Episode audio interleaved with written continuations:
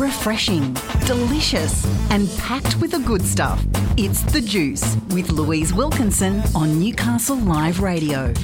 Well, I always love a good motivation hack. I'm fairly busy in my day to day life, so anything that can get me motivated, productive, and ticking off my to do list is something that I love. And some days, obviously, I have less motivation than others. So today, I've actually found five motivation tips that can increase your motivation instantly which speaks to me. If you're dragging a little bit and your coffee isn't having the effect that you would like it to have this Monday, stick with me because I'm about to give you five tips to change that. Number one, strike a high power pose for a jolt of confidence. Body language may be a lot more important than you imagined. It affects not only how you're perceived by others, but also your internal body chemistry. That's right. If you're holding your body in a certain position, it literally changes the way you are. Amy Cuddy, who's a professor at the Harvard School of Business, gave a TED talk in 2012 on the significance of body language. Her premise is that nonverbal communication, so i.e., body language, may be just as important as verbal communication.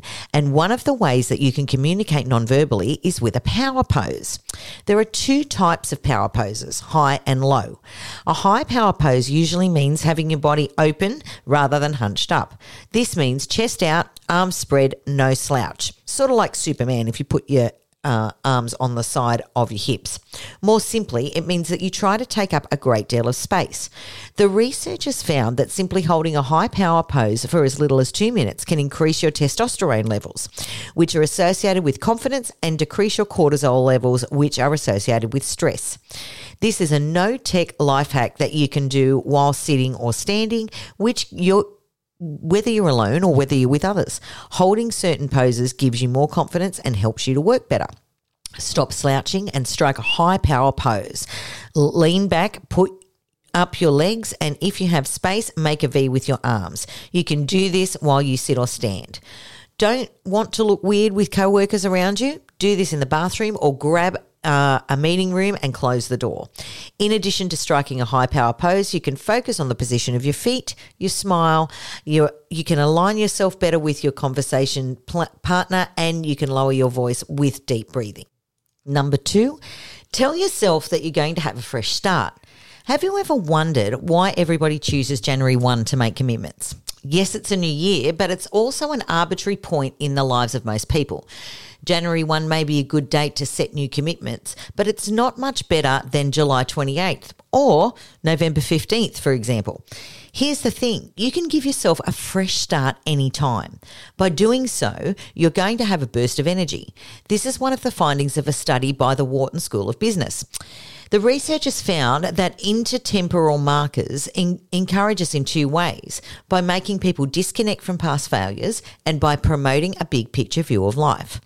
These factors make us more motivated to sequester away our failures and get things done. So think of a recent event, be it a promotion, a breakup, or another special occasion, and contrive a fresh start. You'll find it to be more believable than you think. Try sitting yourself down to craft a message. Write it down and make it concrete. Here's an example of a note that you can write, typed, or by hand. Geez, I complain about being busy all the time, but how much of it, how much of it is spent wasted or unproductive? From now on, I'm going to make the most of the minutes every hour and deliver my work with time to spare.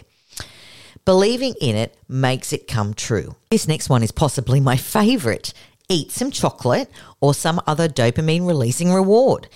Here's another low tech hack to increase your level of motivation. Eat some chocolate. Not only is it delicious and it's easily available, the effects of chocolate on the brain are well studied. Here are some of the things that happen when you eat some. It increases both serotonin, a neurotransmitter that promotes calm, and also phenylenamine. Yes, I had to practice saying that, which promotes stimulation. While chocolate does um, does both even more intensely. It triggers a release of dopamine, which will elevate your heart rate and significantly increase motivation. And it also results in a mild antidepressant effect, literally because your brain responds to the stimulants by promoting blissful emotions. I love that one. Number four, write a contract and donate the proceeds to a charity if you lose. Now, I've come across this site called stick.com. That's S T I C K bigk.com. It's a platform for writing informal contracts that help to achieve your goals and form new habits. Put down a concrete goal, say it's losing weight or becoming an entrepreneur and starting a business, then ask a friend to monitor that you'll get it done. Put some money, say $50, into it, and if you succeed, you get the money back. If you fail, then your friend donates the $50 to a charity of your choice. Stick is an example of a commitment device, and it's a remarkable mechanism for getting things done.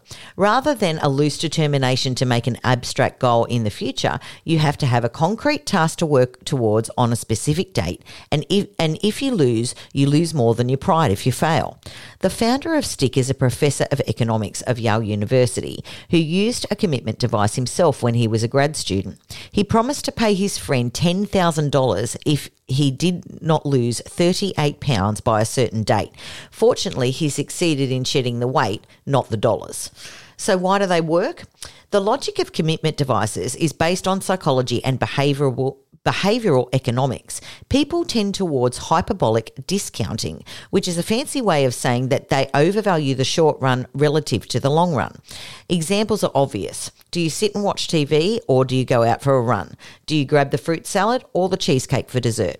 All of us know what's good right now isn't necessarily good for the long run. Commitment devices try to change this up so that choosing what feels good in the short run gets more costly. In addition, it requires you to set a concrete goal. Instead of saying, I'll lose weight this year, you have to say something like, I'll lose 20 kilos by June. Having something specific makes the task more concrete and more actionable. If you and if you don't make it to your goal after all, you can feel glad that at least a charity of your choice is going to get a donation. That site again is stick.com. I've signed up myself. You should too. And my last tip is see some green. Certain colours make us think of certain things. Ever wondered why all sale signs are red, for example? It's because people react faster and more forcibly when they see that colour.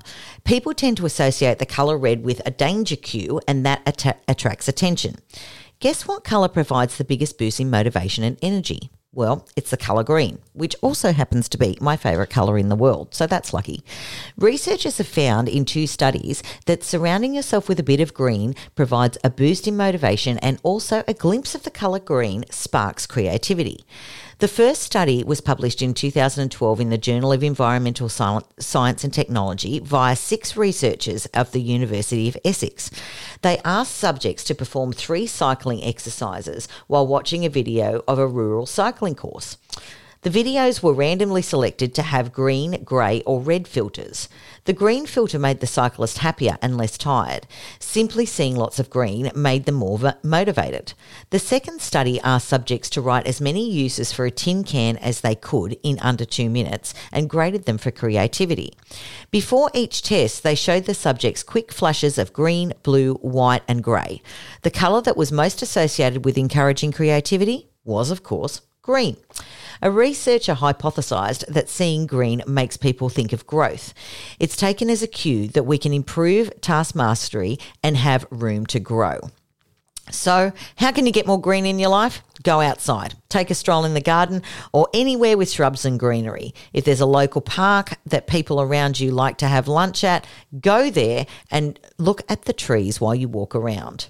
There are at least a few patches of green everywhere you look. Those are my five tips for increasing motivation immediately. Hope you enjoyed. I got a lot out of it, and I hope that it kickstarts your Monday too.